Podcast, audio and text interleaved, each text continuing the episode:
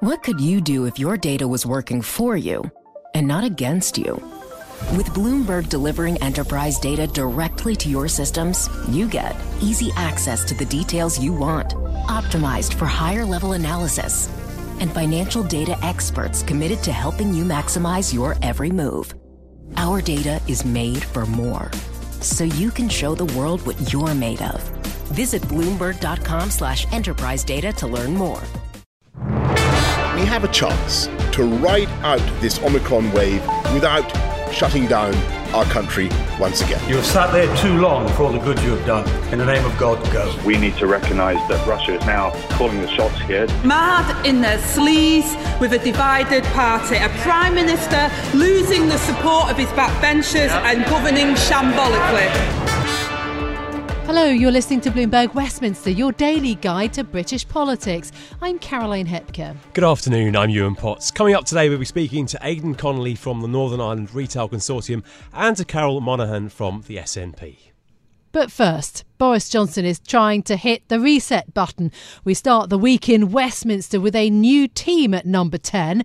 Reeling from the resignation of five aides in 24 hours last week, the Prime Minister has brought in Cabinet Office Minister and current MP Steve Barclay as his Chief of Staff, and Guto Harri, a former aide from when Johnson was Mayor of London, who starts his job as Director of Communications today. Johnson, of course, is in a race to stem the flow of no confidence letters. The Sunday Times says that the Prime Minister is preparing for a vote on his removal as soon as this week. Meanwhile, plans to tackle the backlog of patients on NHS waiting lists in England has been put on hold.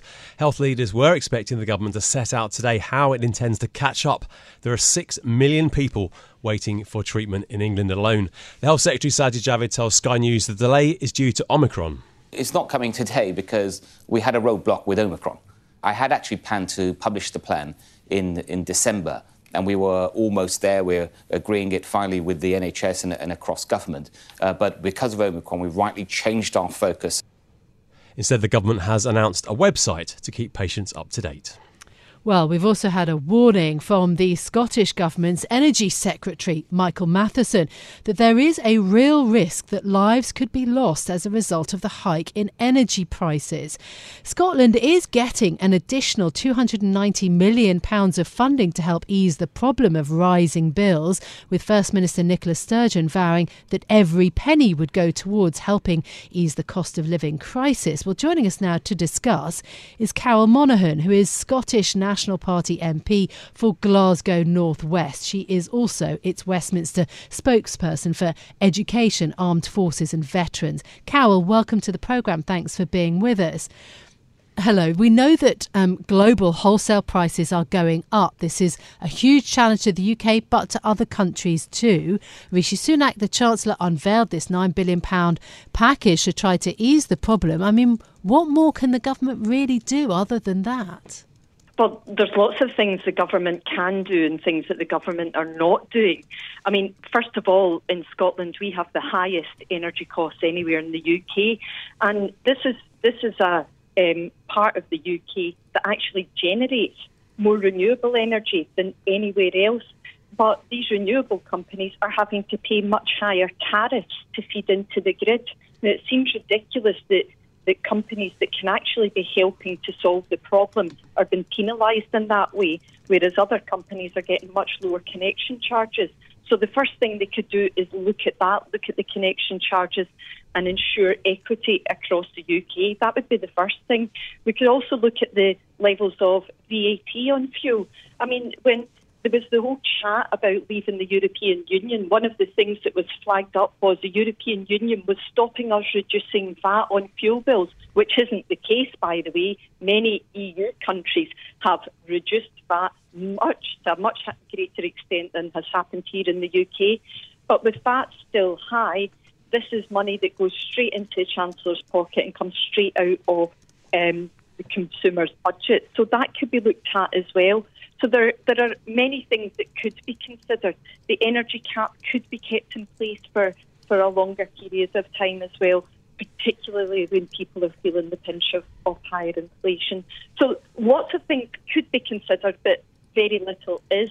And to consider that, I mean, there's talk of £200 per household been given to help with energy bills, but bill payers are going to have to pay that back at £40 a year over the mm-hmm. next five years. It's really just delaying the problem. It's not actually tackling the problem. So we need to look at this seriously.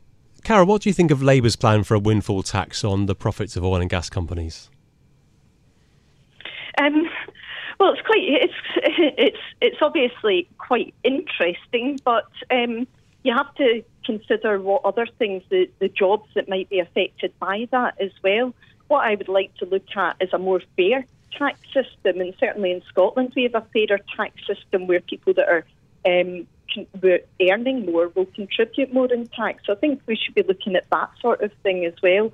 Um, I would need to know more about a windfall, windfall tax because obviously the oil and gas sector has to be supported as well. And if we start taxing that, could be problematic. So I, I, I would worry slightly about that at this stage. I don't think it's the right time to do that at this stage. But it might be something that we have to look at at another stage. And of course, we need to look at how we can support our renewable energy, our renewable energy sector. Okay, but the government can't counteract what are global markets in terms of wholesale gas prices. Everybody is struggling with this. Every country in Europe is struggling with this. It's not just Britain. Is it really fair to say that the government is not looking at all options? You you can't fight the market here. Well, not every country in Europe is actually a producer of gas. So, I mean, we have we have gas supplies in the North Sea that we can be using. We don't need to be paying um, high prices for gas that's coming, for example, from from Russia. So we can be looking at how we, we prevent the gas prices rising here in the UK. Um, but it's so a global not, market for gas prices. It's not set by companies that are in Scotland. It's not set by companies in Scotland, but when we are producing the gas here in the UK, when it's been produced off the coast of Scotland, we should be able to provide that at a better rate for the people actually living there that are working in this sector and are, are the closest recipients. This is not about putting putting up the cost of wholesale gas to Europe. This is about gas that can be um, that that we have here. So gas companies should not be generating massive profit just because the wholesale gas price has increased. There are ways they should be looking at their um, responsibilities as well to the consumer for whom they serve. I want to move on to talk about the uh, NHS. Recent Scottish A&E waiting times are the worst on record. Almost a third of patients across Scotland waiting more than the four-hour target, more than four hours uh, waiting to get into A&E. Why is Scotland's uh, NHS underperforming so badly? Well, Scotland's NHS actually is not underperforming at all. It's actually the best performing NHS in the UK. Um, and these four hour waiting times are not uh, imposed on um, NHS trusts in England. So this is a target that's set by the Scottish Government. And of course, there are issues just now, but these are issues that are caused by many things, including a shortage of people working in this sector because of Brexit, because the UK government has made it far more difficult to get people into health and social care. The people that would normally be coming from other parts of Europe are not able to come as easily as they once did, which is causing a staffing crisis, which we are seeing. Um, yes. We are seeing manifest itself in um, in different aspects of healthcare. So, a lack of staffing. And let's also talk more broadly about Omicron. I wonder what your view is on the lockdown in Scotland. What did England get that call right in the end, not to lock down? To wait and see what happened with the Omicron wave, you know, in an attempt not to kind of disrupt people's lives and the economy even further. Scotland was much stricter, and there was criticism that that, that disparity shouldn't have been, that Scotland made the wrong call. I think when you're dealing, first of all, Scotland didn't lock down. There was no mm. lockdown in Scotland. There were um, restrictions put on certain aspects, but throughout um, the Omicron wave, restaurants, uh, hospitality remained open. So it's not it's not true to say that there was a lockdown. That's the first thing.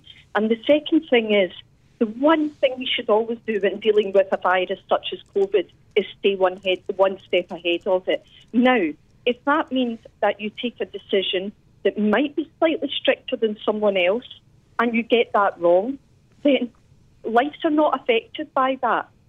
If you if you make a decision to open up much more widely, and you get that wrong, that's mm-hmm. far more problematic. So I think at all points dealing with this virus, we should be taking the cautious approach rather than the reckless approach. Um, Carol, I want to just ask you about the uh, government in Westminster's levelling up agenda. Do you worry that uh, a stronger voice for the regions of England, the northeast of England, for instance, uh, will mean a, lesser voice for Scotland? Scotland has had a pretty uh, strong voice at the table for, for, for many years. Do you worry that other parts of England speaking up will mean less for Scotland? Well, first of all, there's many people in Scotland that would argue that we haven't had a strong voice at the table. We do have MPs in Westminster, but when funding decisions are made, um, we have very little say over that. And the levelling up agenda is a, a good example of that when the UK government have decided what pet projects they'll fund in Scotland without consulting with the Scottish government at all and actually running straight through the devolution agreement. So I, I, think there are many that would, would actually question that for a start. But I, I think um, regions of England should have much more say. Um, I believe in local democracy. I believe that the people living in those areas are best placed to make decisions about spending in those areas and best placed to decide what their area needs. And so I think further devolution for regions of England is it's got to be a positive thing for them. Um, however, we need to make sure that the cash has not been fired in from Westminster like a fairy godmother. And there's also there's also other sort of more sinister aspects of it. I mean, we heard that Tory MPs were talking about being blackmailed. If they uh-huh. didn't vote in a particular way, they wouldn't get this cash. We've not seen that before.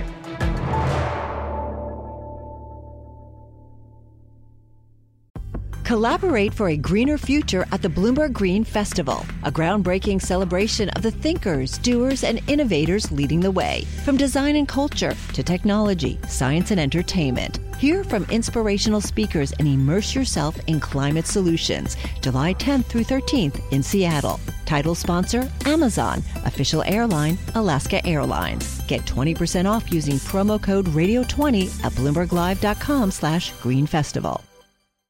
Well, let's take a look at what else is making news in the world of politics with our very own Leanne Gerrans. Leanne, thanks for joining us uh, on Bloomberg Westminster today.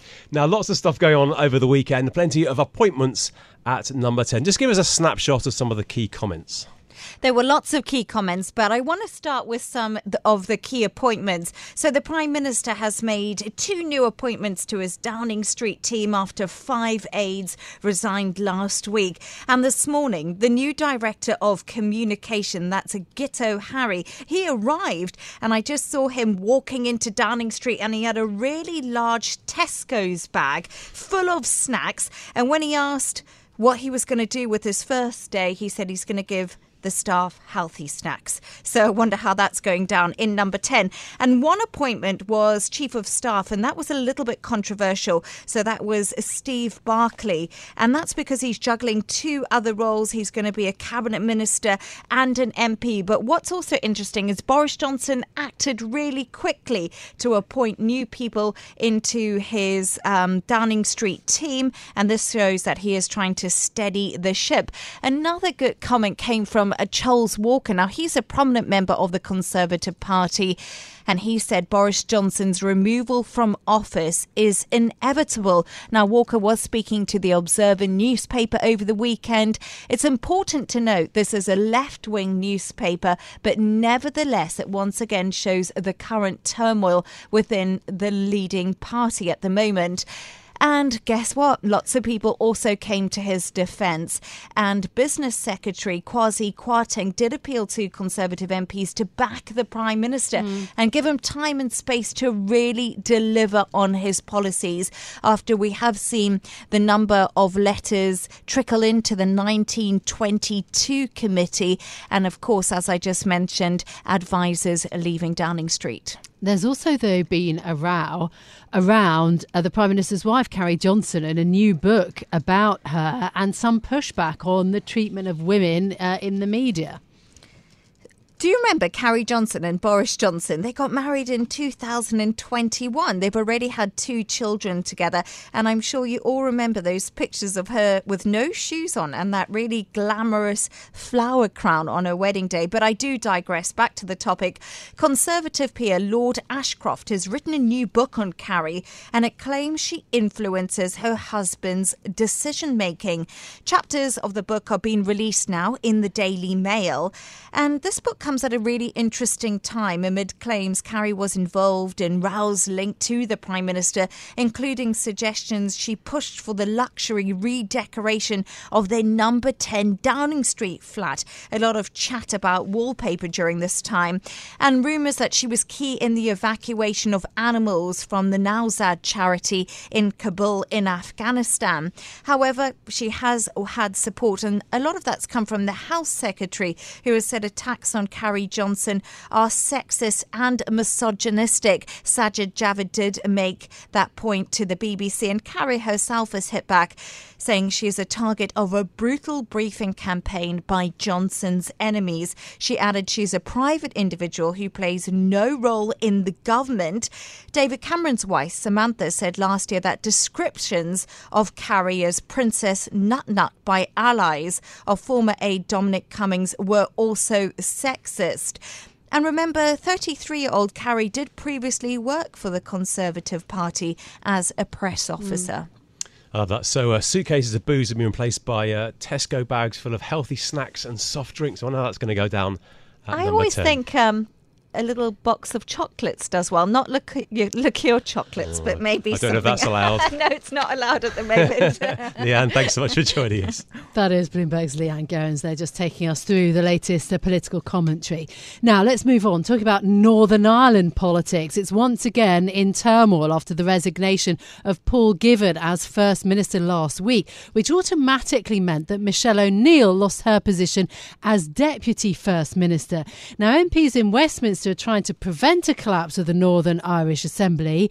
The DUP's uh, Givan was pulled from Stormont in protest. Why? Well, against the Northern Ireland Trade Protocol, which has been a thorny issue for many, many months. Joining us now is Aodhán Connolly, who is from the Northern Ireland Retail Consortium. And you've been a regular to tell us about what's happening on the ground, Aodhán.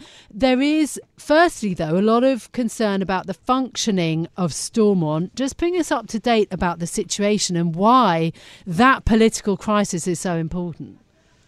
Well, as my father always says, if there's not a political uh, crisis in Stormont, wait 10 minutes and there'll be one.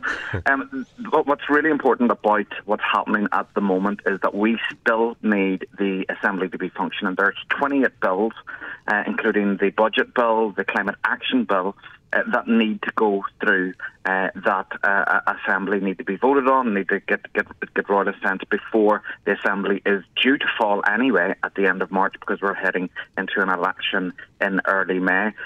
What has happened is that the uh, First Minister Paul Givan has resigned, and because of the way that the Good Friday Agreement and the Stormont Agreement is written, uh, the, uh, there is, uh, or St Andrews and Stormont Agreements are, are written, it means that uh, the Deputy First Minister has to resign as well. Now, that means there cannot be a full functioning executive, uh, but what that does mean is that ministers can continue uh, to make individual decisions uh, that are not cross reaching, that are not cross departmental for their own uh, departments uh, for, for, for a short while. Now, that only should last for 11 days and then the Assembly is due to fall. However, there is legislation uh, going through both the Commons and the Lords at the minute um, to allow the Secretary of State to allow the Assembly uh, to go on for, for, for several weeks and, and, and longer um, to basically limp on without a First and, and Deputy First Minister. And one of the amendments through the Lords is aiming uh, to have that uh, legislation be retrospective, so would would actually cover the period that we're in now uh, that uh, Paul Givan has resigned. So it sounds like there, there is some functioning of the executive, but but uh, but not fully. Now, just talk us through uh, the situation with the protocol and how that is affecting things in, in Northern Ireland. Well, I, I, suppose one of the big questions that's been asked in, in, Northern Ireland, which I couldn't possibly answer, is whether this is just a, a, bit of a political stunt. Quite simply, at the moment, we are in the middle of grace periods. Those grace periods are open ended, which means that there is not full implementation of the protocol, that you don't have to have those expensive export health certificates, and that other customs work, such as on parcels, doesn't need uh, to be done in, in the same way there are still customs burdens. There are still things called STAMNI, which is the, the, the scheme for uh, moving agri-food products to Northern Ireland, which is basically mm-hmm. a self-attestation form, which makes things a, a, a, lot easier. But we're not there as to full implementation. So I think there was some speculation that the DUP were, were, were, were going to do something ahead of uh, the election. But for us in business, there, there's two real problems here. Firstly, it puts pressure on those talks, which are ongoing uh, between the EU and, and, the UK talks, which yeah. we really need to work because the only way we're going to get uh, a solution to this is if it's agreed uh, by both sides. The other problem with this is that it looks really bad, and you've got to remember for us to get the best out of the protocol, that dual market access, we need to get foreign direct investment, and that investment uh, those decisions are taken now for 18, 24, 36 months in advance. So it's not just affecting now, it's affecting uh, investment for the next three years. Yeah, I mean, there is this question then about the DUP and whether it is a stunt or not. That is the word that some have used about it.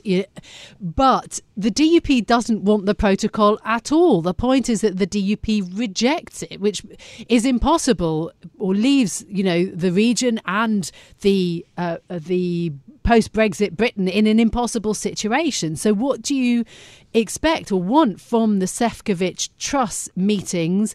Again, there's another meeting this week. Uh, how are they going to resolve this issue? Well, to be fair, the Truss and Sefcovic relationship has uh, been building quite uh, uh, well over this past few weeks. I, I, think the fact that their first meeting was uh, three or four hours of getting to know you rather than straight yeah. into business was a good indication of, of, of, a different change in, in attitude. What business wants to see is quite simple. Um, it, it hasn't changed over the past three years. We want stability. We want certainty of a long term solution. We want simplicity. That means doing things digitally as well as removing frictions, removing things like supplementary declarations that aren't really needed if you're moving goods from GBDNI, but under the protocol, you have to do them. And then lastly, we want affordability of to keep our businesses competitive and keep uh, choice and, and, affordability, really keep those costs down for Northern Ireland consumers who have half of the discretionary income of, of, of Great British households. Now, over this past couple of weeks, I've, I've been lucky enough to speak to, to Liz Truss, to Chris Heaton-Harris, who's the, the Minister for State for Foreign Affairs, as well as to Vice President Sefcovic and, and the European uh, Commission. And, and there seems to be a, a real impetus to make uh, progress. Uh, one of the most interesting things that Liz Truss said was that you know she wants to implement uh, the principles of the command paper rather than the command paper, and, and that's really so a, a, change in tone. Just just briefly, does the DUP have to bend then? Uh, they can't.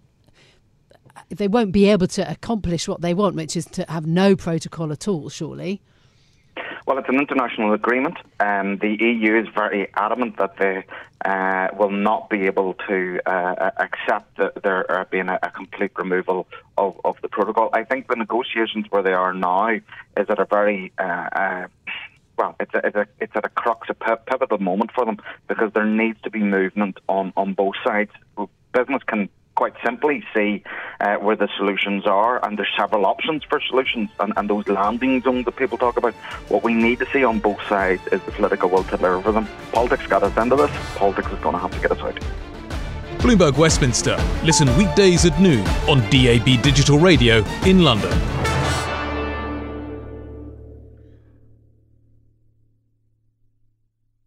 The countdown has begun. This May, a thousand global leaders will gather in Doha for the Qatar Economic Forum powered by Bloomberg, held in conjunction with our official partners, the Qatar Ministry of Commerce and Industry and Media City Qatar, and premier sponsor QNB. Join heads of state, influential ministers, and leading CEOs to make new connections and gain unique insights. Learn more at QatarEconomicForum.com.